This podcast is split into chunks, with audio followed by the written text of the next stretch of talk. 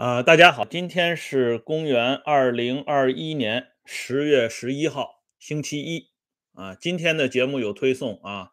首先呢，在这里啊，祝咱们在这个加拿大的朋友们呢，感恩节快乐啊！今天因为是你们的节日啊，所以先表示一下祝贺呃祝贺啊。接下来呢，我说一下啊，本来今天应该继续讲这个金日成朝鲜战争。以及对这个中国的三大战役的巨量援助这个话题，但是啊，这个刚好啊，当年的抗日名将，七十四军军长，也是后来的整编七十四师师长张灵甫，他的遗孀叫王玉玲啊，在十月九号去世了啊，这个人物呢。其实啊，跟她的丈夫张灵甫一比，那完全不是一个量级。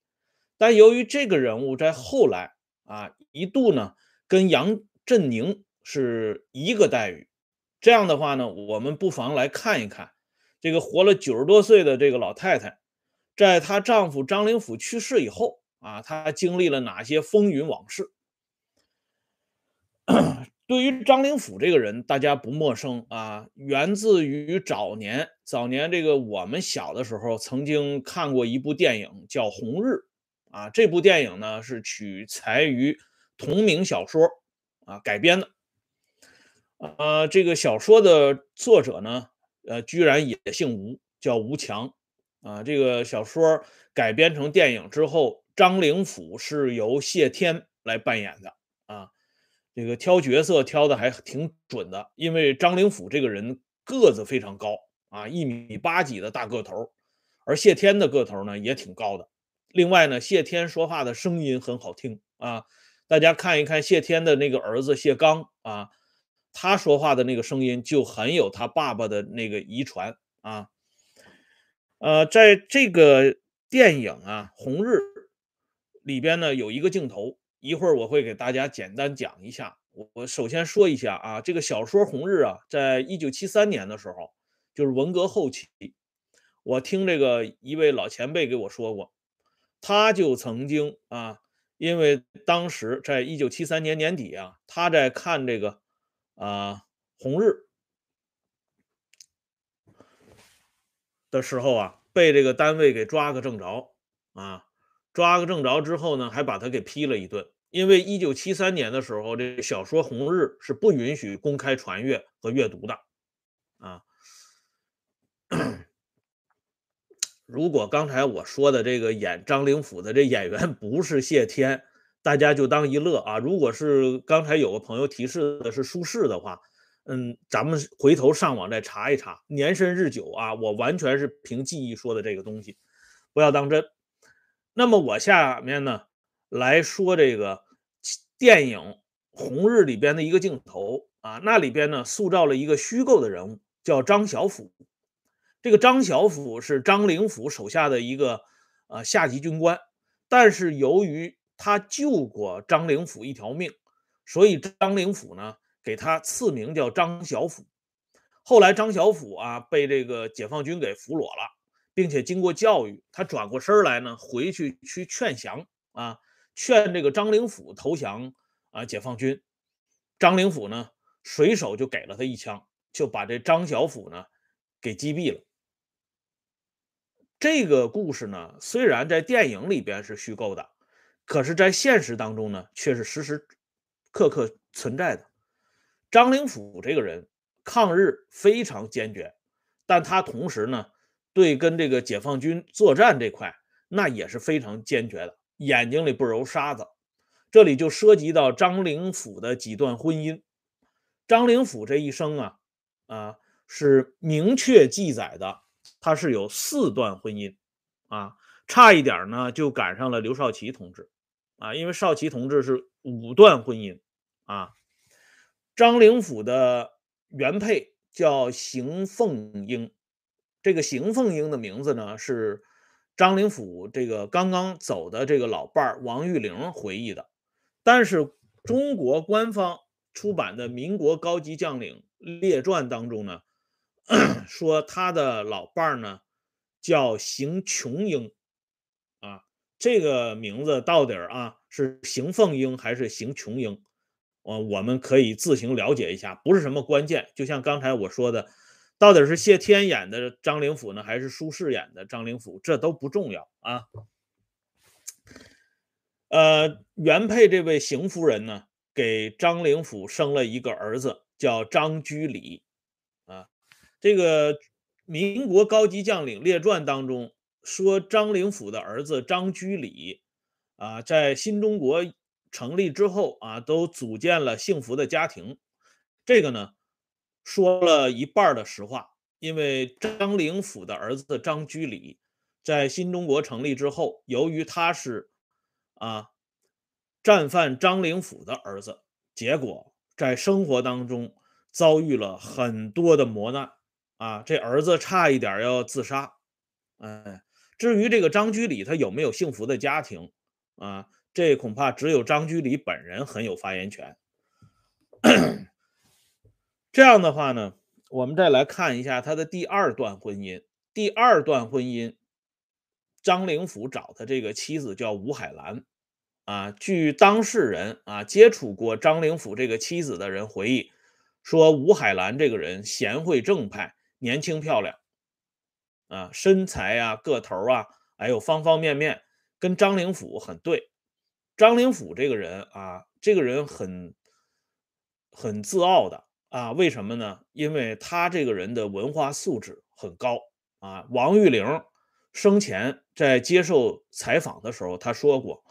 国民党的高级将领啊，普遍文化素质很高，而在这些人当中，张灵甫也是佼佼者啊。张灵甫呢，在读书的历史上就很值得一说。他小的时候呢，是接受的那种私塾啊，私塾教育。这种私塾教育呢，啊，让他呢，就是这个。着眼点跟一般的啊上那种普通的学校的他就不一样，啊，接下来呢，他上的是陕西省第一师范学校，哎，他在上学期间就非常刻苦，尤其是写得一笔好书法，啊，他在西安这个上学的时候，闲暇的时候就到这个西安的那些碑林啊去临摹那些碑帖。他特别喜欢临摹大书法家何绍基的书法，这一点呢被国民党的元老于右任注意到了啊。我们都知道这于右任呢也是陕西人，哎，所以陕西的乡党啊，这些这个呃后生啊，谁有出息的地方，于右任都特别关注。于右任就很早就发现张灵甫这个人相当有造诣啊，这也是后来张灵甫啊出事之后。于右任力保张灵甫的原因之一，他读了这个第一师范学校还不算，后来呢又考取了北京大学历史系。那个年代能上北大真的挺不容易的啊！咱们伟大领袖那么厉害，才在北大图书馆当个管理员；我们的文化旗手江青那么厉害，也才在图书馆里当个协理员啊。但是张灵甫呢，是拿到了正式的学。学籍的啊，在里边又学了一番。后来呢，这个青年人啊，受这个革命浪潮的感召，他就跟他的同乡刘志丹一起到广州报考黄埔军校。他入校呢是黄埔四期，到了一九二六年十月份啊，就是秋天的时候毕业了。这张灵甫啊，啊，他这个人呢，不光这个学问好啊。这个武艺也超群，这个人的枪法还特别准啊！这黄埔同学当中都有回忆。那么现在呢，我们就回过头来说他和他的第二个老婆吴海兰。这个官方史料记载呢，就是由于一次这个玩笑话，导致呢张灵甫开枪把自己的老婆吴海兰给枪毙了。啊，就是因为有个战友。啊，跟张灵甫开玩笑说：“这个看着你老婆了，你老婆跟一个年轻的人一起去看电影啊，打扮的还挺花哨的，两个人挺亲密的。”这张灵甫听了以后怒火中烧，回家以后呢，借口要吃这饺子啊，让他的妻子呢到这个菜地里去跟他啊呃摘点这个菜。就在这个当口，张灵甫掏枪把吴海兰给打死了。但是后来呢，也有人考证了，说这吴海兰呢是这个共产党那边的啊，所以这他的这种特殊身份被张灵甫给发现了。张灵甫由于政治上的原因啊，就把他的这个老婆吴海兰给搞掉了。这两者说法呢，到底哪一种说法更准确？我是没有做过考证的啊。有兴趣的朋友呢，可以去考证一下。这是他第二个妻子。接下来呢，他还有一个第三第三任妻子，就是在 长沙啊，就是张灵甫的七十四军驻防长沙的时候，抗日战争时期啊，那个时候呢，张灵甫啊。是回到陕西探亲，他的第一师范学校的老师韩兆鄂啊，给他介绍了一门亲事，找的是西安当地的名门望族的一个女孩，叫高艳玉啊。张灵甫跟高艳玉呢，啊，结成第三段婚姻。不过呢，这两个人啊，时间不长，由于感情不和，又分手了。这样呢，引出了第四段婚姻。这第四段婚姻就是跟这位刚刚走的老太太王玉玲，他们两个人喜结连理的事情。这婚礼呢，这过程就不用描述了啊。这王玉玲跟这个张灵甫他们两个之间的年龄相相差很悬殊啊。这王玉玲比张灵甫小了两轮，就是小了二十四岁。哎，这王玉玲当时还是个大学生，而张灵甫呢，已经是功成名就的将军了。张灵甫在抗日战争时期那是很厉害的啊！著名的万家岭大捷就是由张灵甫一手导演和促成的。由此呢，张灵甫还中了这个呃受了重伤啊，他那条腿呢差一点就没了啊。这个张灵甫很顽强啊，他当时把手枪交给他的副官，他说如果有人啊因为他腿上中弹的原因要锯掉他这条腿的话。谁敢锯掉他这条腿啊？你作为副官，你就把谁给我毙了。军人不能没有这条腿！所以呢，这个张灵甫这条腿是保下来了。不过据王玉玲自己说啊，因为他是张灵甫的枕边人嘛，他看得很清楚。他说张灵甫的那条腿确实有残疾啊，走路呢就是不是那么利索。这是抗日战争留给张灵甫的这么一个记号。啊，也反映出张灵甫在这个整个抗日战争当中，他立下的这种不朽的功勋，是值得后人啊来怀念的。但是这么一个名将呢，转眼到了一九四七年的时候，啊就被这个粟裕领导下的这个解放军在孟良崮啊给击毙了。当然呢，还有说是张灵甫这个自尽啊。这两种说法呢，也都是一直都有的。不管怎么说，张灵甫这个人没了，而这个时候呢，他的妻子王玉玲才十九岁，挺不容易的。张灵甫呢，跟他生了一个儿子，叫张道宇啊。这样呢，王玉玲要照顾刚刚出生的孩子，还要呢安抚上边的老人。这个十九岁的这个女孩子啊。生活不易，呃，当然了，这个国民政府呢也有这个资助，但是王玉玲这个人不知道是出于什么样的想法啊，他在一九五二年，他二十四岁的时候去美国读书啊，读完大学，然后在那里呢，啊，生活了一段时间，这时间呢过了差不多二十多年，到了。中美啊开始正常往来的1972年之后，这王玉玲的名字呢，在有些大人物的脑袋里就被唤醒了。呃，这里顺便说一下啊，当初张灵甫枪杀自己的老婆吴海兰的时候啊，这个是震动非常大啊。这个最先过问这件事情的呢。是张学良的妻子于凤至，于凤至呢，直接给蒋介石的妻子宋美龄写信控告张灵甫，啊，所以这张灵甫后来就被抓了起来。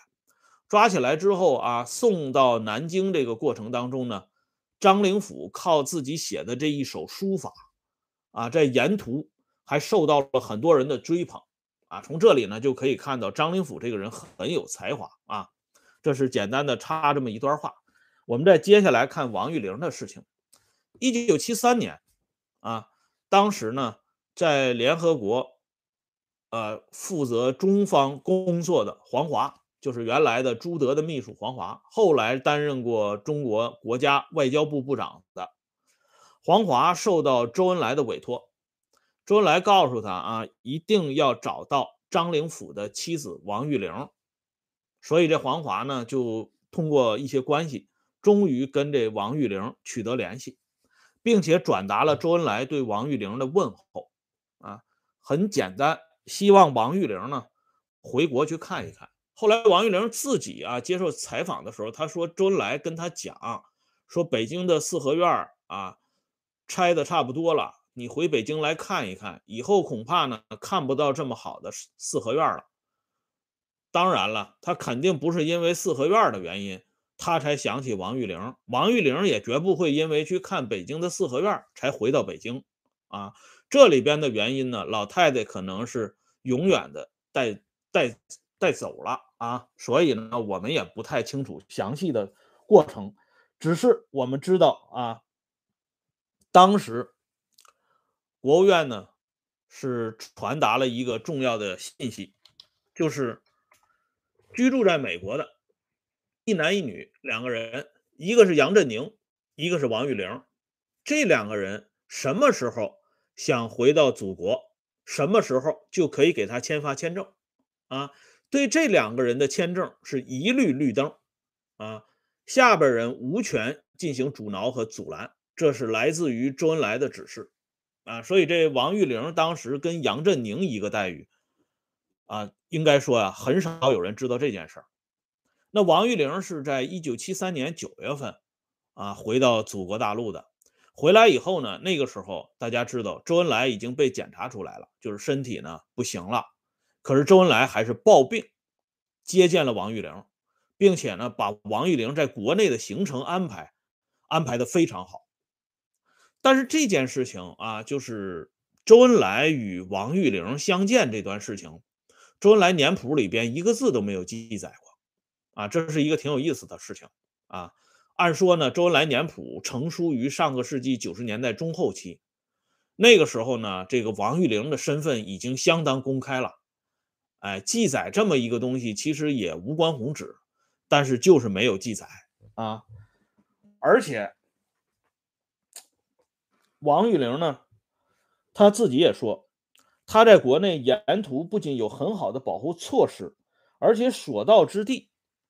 被给予了很高的招待规格，啊，这规格非常高啊！我记得当时这个杭州啊，当时有一个负责接待的一个老同志，他后来还专门做过一个回忆，他接到的这个口头通知，就是说有贵宾啊，重要的客人要来到这里啊，他当时就问，他说是按照什么标准？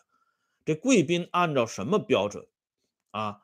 然后上边就告诉他，按照国宾的标准啊，国宾的标准就是国家的这个客人的标准来接待，所以他就知道了。他当时呢还负点责任，所以他就安排后边的啊一系列的接待工作，安排的非常到位啊。所以后来他还受到上级领导的表扬。只是啊，多少年以后他才知道啊，呃，接见的这个人是张灵甫的老婆。王玉玲是个年轻人啊。那么到了一九七六年一月份，周恩来没了啊，死了。这一年的五月份，王玉玲再一次来到北京。一九七六年五月份来到北京，而这个时候呢，周恩来的未亡人邓大姐邓颖超出面接见王玉玲。啊，这一次规格非常高啊！要知道啊，那个时候，这个祖国大地上发生了很多复杂的政治事件啊。这一九七六年五月份，这个四五运动刚刚结束啊，这国家乱乱哄哄的，但是邓大姐呢，还是专门抽出时间来啊接待王玉玲，而且这一次接待的规格呢也相当高。为什么呢？因为是在人民大会堂，不仅在人民大会堂，邓颖超呢还找了两个人作陪，这两个人可是不得了的人物，一个是国务院副秘书长罗清长，啊，大家都知道这位罗清长，周恩来死前啊就向罗清长嘱咐工作，台湾的朋友如何如何安排，都是由罗清长负责联系的。这个人长期担任中央调查部副部长。啊，这是和孔元一样的啊，情报系统的头面人物。再一个呢是熊向晖，这熊向晖更是大名鼎鼎啊，长期在胡宗南所部卧底。哎，邓颖超邓大姐为什么选了这么两个情报界的头子啊陪这个王玉玲女士呢？恐怕只有王玉玲女女士自己能说得清楚啊，不知道她有没有留下。类似这方面的回忆啊，或者是更深一阶段的东西，我们不知道了。我们只是知道啊，这王玉玲被邓大姐接见结束之后呢，又做了两件大事儿啊。这两件大事儿呢，彰显了王玉玲女士作为一位爱国民主人士的呃基本风采啊。一个呢，大家都知道著名的光华寮事件啊，在上个世纪八十年代，一九八七年。这个邓小平对日本的在野党的一个头子明确表态：光华寮事件事关两国利益啊，就这么一个这个简简单单、简简单单的这么一个楼房的这个产权的争执，一下子能上到上升到中日两国的这种政治高度，可见这个光华寮事件呢，啊，受到上边的重视程度。而王玉玲呢，她在这里边就起了一个关键性的作用。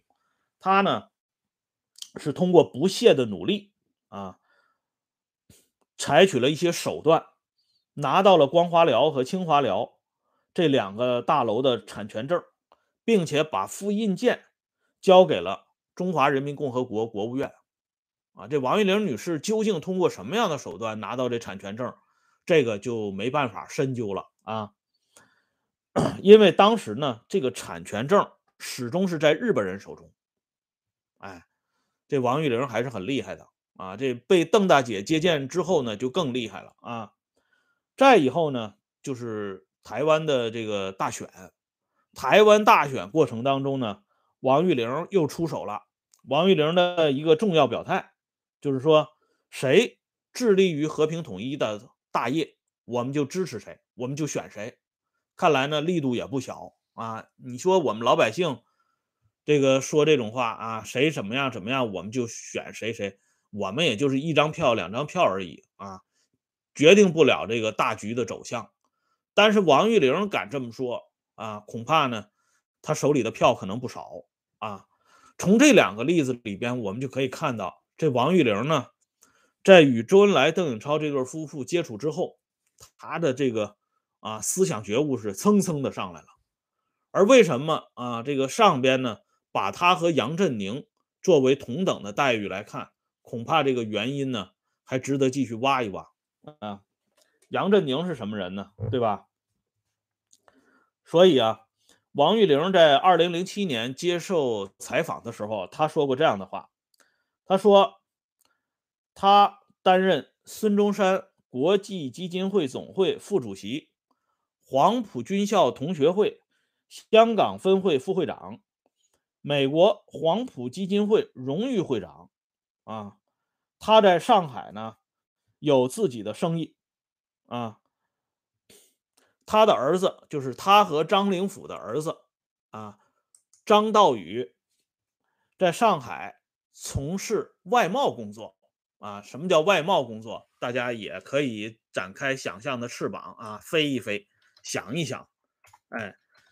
接下来呢，王玉玲女士呢又说了一段话啊，她说呢，二零零五年金秋时节，中央在人民大会堂举行庆祝活动啊，纪念抗日战争胜利六十周年。王玉玲说她应邀出席，见到了胡锦涛同志啊，王玉玲女士呢，最后还告诉大家，由于她见到了党和国家领导人，她感到欣慰啊，她感到欣慰啊，就是不知道这张灵甫泉下有知，是不是也同样感到欣慰啊？这么看下来呢，这个张灵甫找的这两个老婆，一个吴海兰，一个王玉玲啊，如果坐实了，这吴海兰确实在与张灵甫这个婚姻期间呢。曾经与这个其他的这个党派或者政治活动有牵扯的话，那么张灵甫找的这个两个老婆呢，都是一心向着祖国的爱国民主人士啊。这老太太活了九十四岁啊，看来呢这寿禄也不低啊。她比她丈夫多活了七十多年，哎，但是呢，她留给她丈夫的啊，留给那段啊不堪回首的岁月和历史的。又是什么呢？是不是像他自己说的那样，因为见到了啊党和国家领导人而倍感欣慰呢？还是其他的什么感觉？我相信历史自有公论。好了，今天的节目呢，我们就说到这里。感谢上来打赏支持啊、点赞、收看、收听的朋友们啊，谢谢大家！欢迎大家关注“温相说时政”。会员频道经常有更新，再见。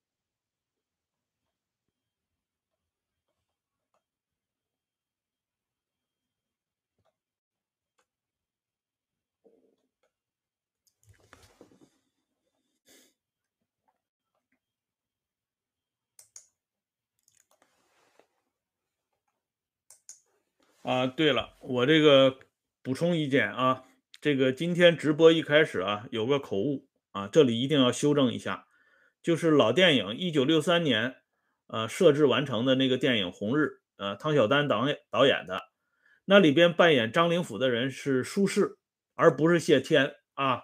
这个谢天和他儿子谢刚的事儿，大家就当个小段子一听了啊，这个一定要纠正过来。也感谢当时直播的时候啊。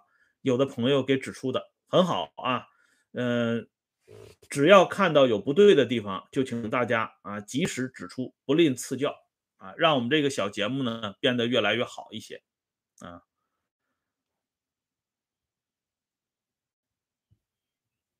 这里啊，我顺便说一下啊，刚才有的朋友还加了一句，说什么不共戴天之仇啊，实际上呢，这个东西呢，就是跟这个文化传。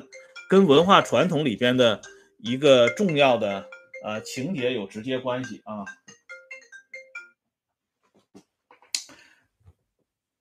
这个东西呢，说白了就是啊，呃，大家看一下这个越国的这个勾践和吴国的夫差啊，人家之间虽然有那么大的仇隙，最后呢也成了哥们儿了啊。所以这个东西呢，传统的东西。